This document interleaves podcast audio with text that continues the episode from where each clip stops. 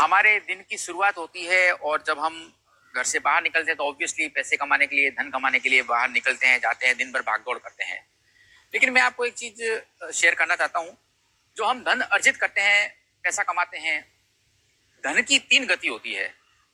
धन की पहली और सबसे उत्तम गति मानी जाती है दान, यानी जो हम कमाते हैं उसको डोनेट कर दो, दान कर दो, किसी की भलाई में लगा दो, पुण्य कार्य करो, ये सबसे उत्तम गति मानी जाती है।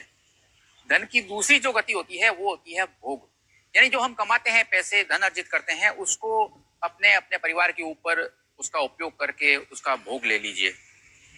धन की जो अंतिम यानी कि तीसरी गति होती है वो होती है नाश, यानी अगर हम धन को दान पुण्य नहीं करते हैं, लोगों की भलाई नहीं करते हैं और धन का दूसरी गति यानी हम अपने आप के ऊपर उपयोग भी नहीं करते हैं, भोग भी नहीं करते हैं, तो धन अपनी तीसरी गति को चला जाता है, जो होता है नाश, यानी हमारे धन का नाश हो जाता है या फिर उस धन का उपयोग कोई और कर लेता है, उसका आनंद कोई और ले लेता है।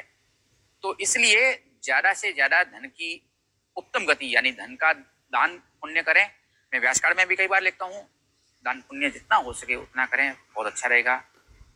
धन्यवाद, गुड लक।